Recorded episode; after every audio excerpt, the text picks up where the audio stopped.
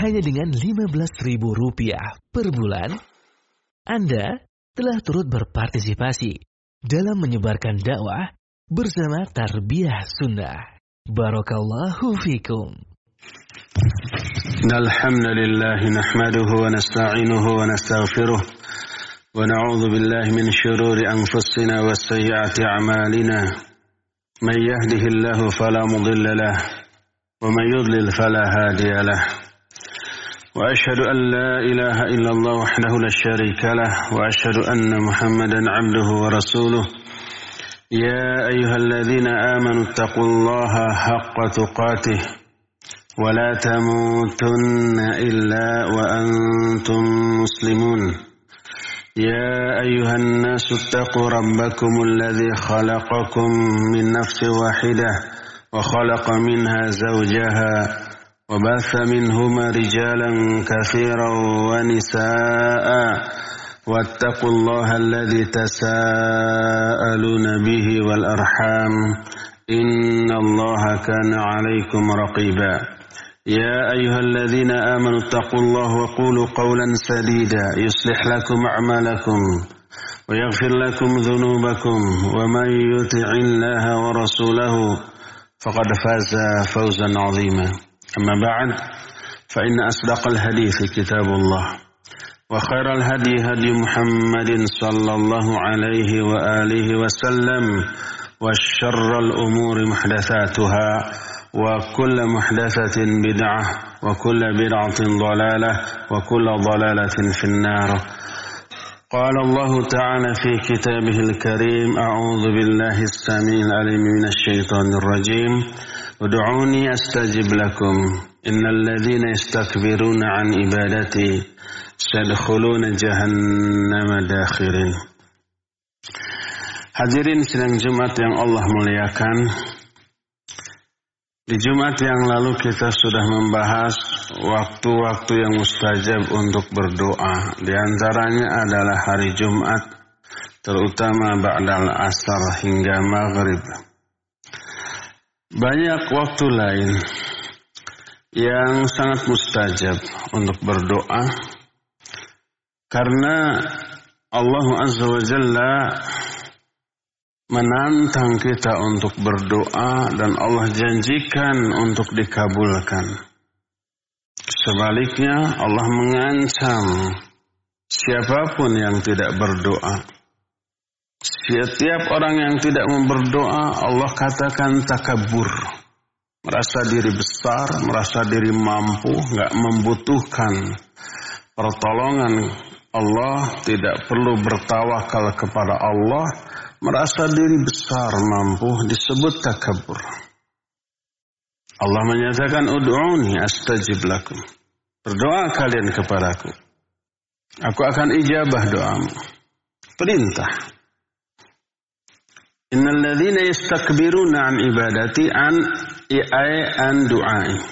Orang-orang yang takabur tidak mau berdoa kepadaku, tidak mau beribadah kepadaku, dalam bentuk berdoa sayadkhuluna jahannam dakhirin Allah murka dia akan masuk ke dalam neraka jahanam dalam keadaan terhina makanya sebaik syair yang ditulis oleh para ulama menyebutkan Allahu yaghdabu in tarakta su'alah wan nasu yaghdabu hina yus'al Allah akan murka kepada kamu kalau kamu tidak meminta kepadanya.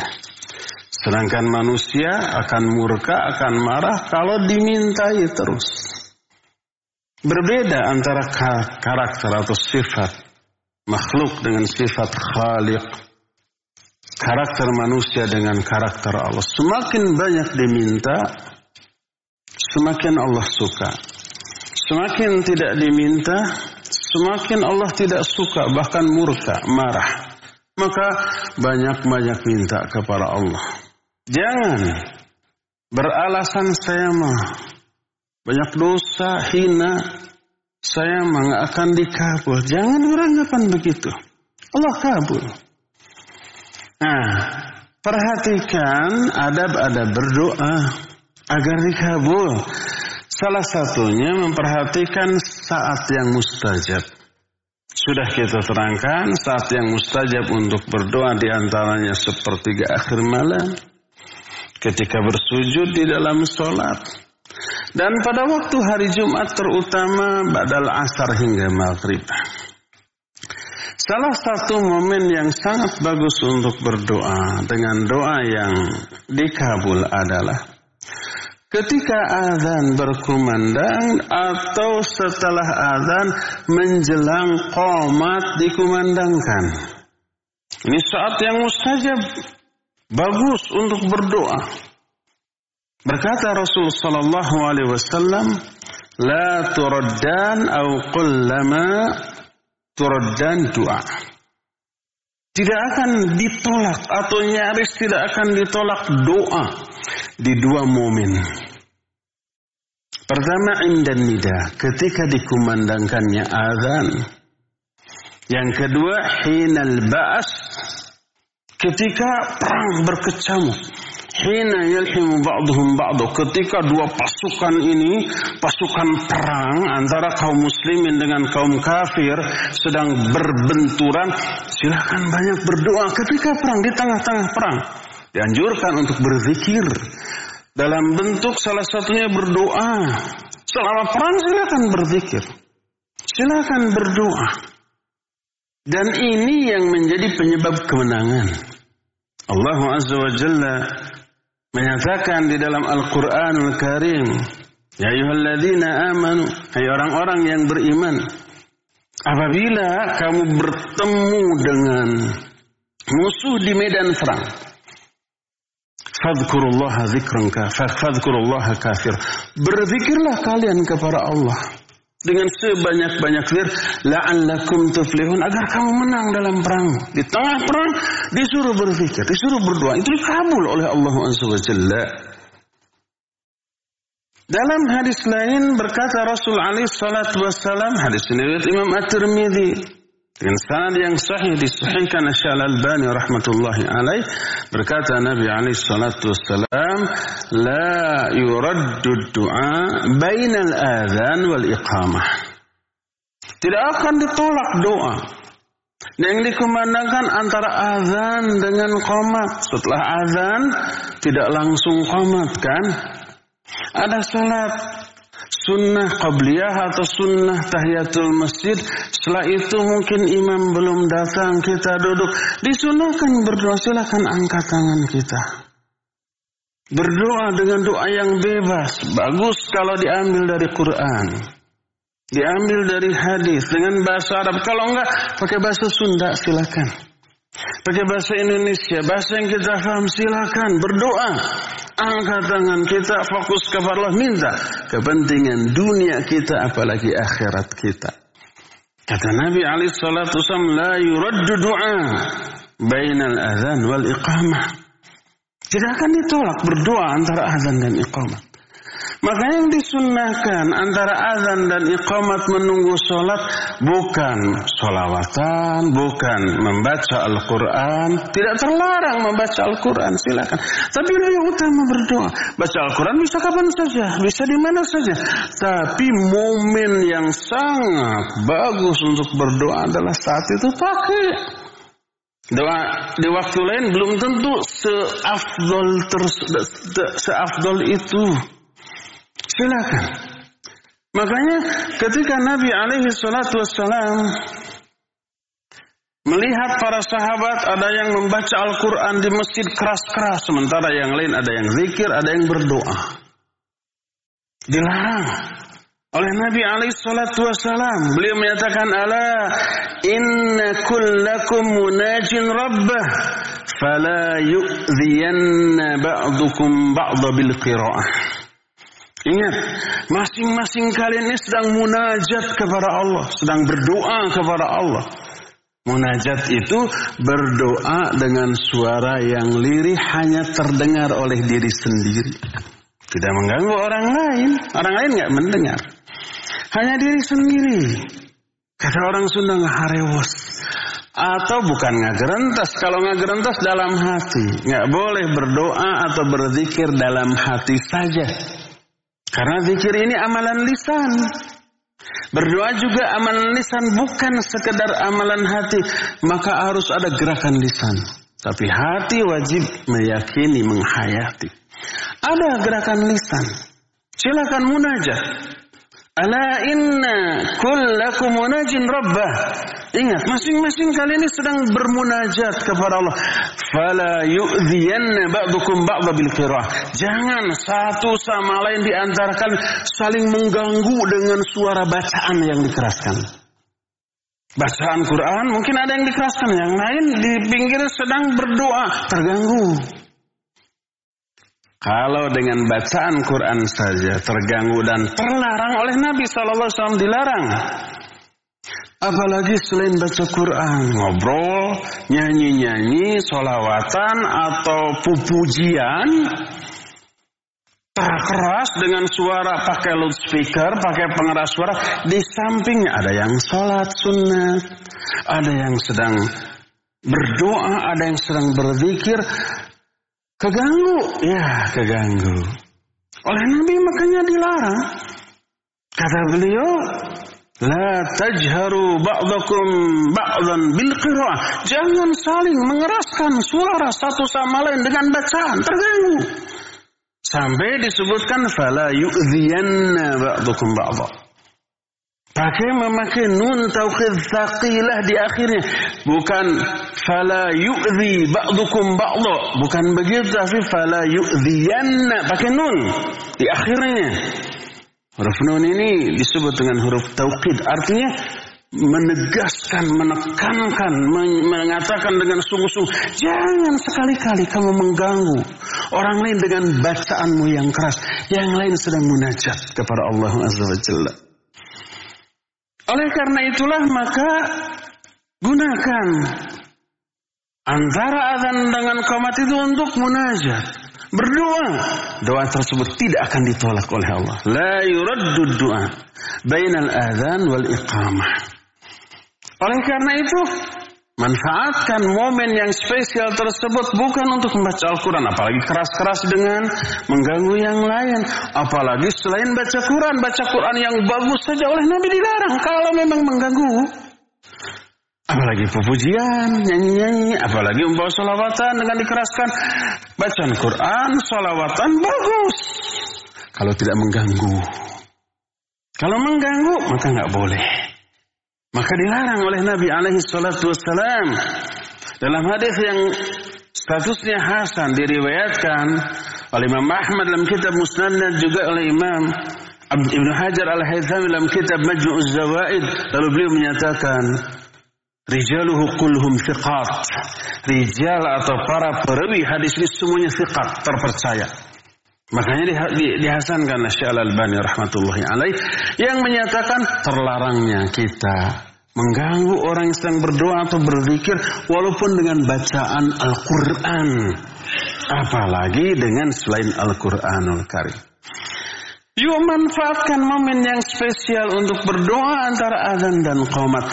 Jangan dilewatkan atau dibuang sia-sia karena kesempatan tersebut hanya lima kali dalam sehari semalam. Itu pun belum tentu bisa kita manfaatkan. Kadang ada di suatu masjid setelah azan langsung komat tanpa diberi kesempatan untuk sholat sunat ataupun untuk berdoa. Ada kadang-kadang ada. Atau kadang kita terlambat begitu datang ke masjid sudah pas mau komat tidak sempat untuk berdoa. Apalagi tahiyatul masjid maka kesempatan ini kesempatan yang langka gunakan untuk berdoa kepada Allah azza wajalla بارك الله لي ولكم في القرآن العظيم ونفعني وإياكم بما فيه من الآيات والذكر الحكيم وتقبل الله منا منكم تلاوته إنه هو السميع العليم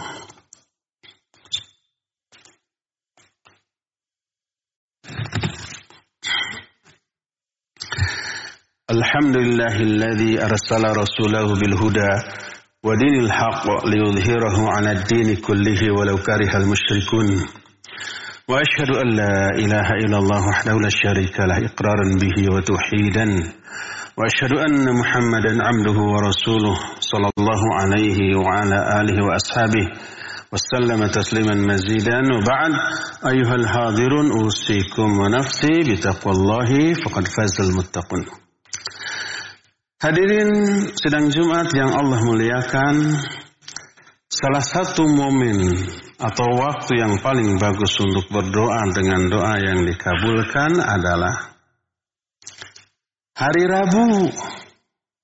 Tapi antara zuhur dengan asar. Jarang orang mengetahui selama ini kita hanya tahu hari Jumat. Hari Jumat betul ya, betul sudah kita bahas. Tapi ada satu hari yang sering dilewatkan orang. Jarang diketahui. Momen ini momen yang bagus untuk berdoa yaitu hari Rabu. Sebagaimana hadis yang diterima dari Jabir radhiyallahu anhu. Dia menyatakan karena Rasul sallallahu alaihi wasallam da'a thalathan. يوم الاثنين ويوم الثلاثاء ويوم الأربعاء فاستجيب يوم الأربعاء Fa'urifa fi wajhil bashar. Kata Nabi Ali Shallallahu Wasallam, Nabi Shallallahu Alaihi Wasallam berdoa tiga kali. Disebutkan dalam riwayat itu fi Masjid Al-Fat. Di sebuah masjid namanya Masjid Al-Fat. Beliau berdoa tiga hari. Hari Senin, hari Selasa, dan hari Rabu. Fastujiba yawmal arbi'ah. Maka ternyata doanya itu dikabulkan pada hari Rabu bainas salatain di antara dua salat, salat zuhur dan asar. Dan itu terlihat pada ekspresi kegembiraan pada wajahnya. Maka kata Jabir, aku pun melakukan seperti yang beliau lakukan. Aku berdoa pada hari Rabu fa'adullah yaumal arbi'a bainas salatain az-zuhr wal asar.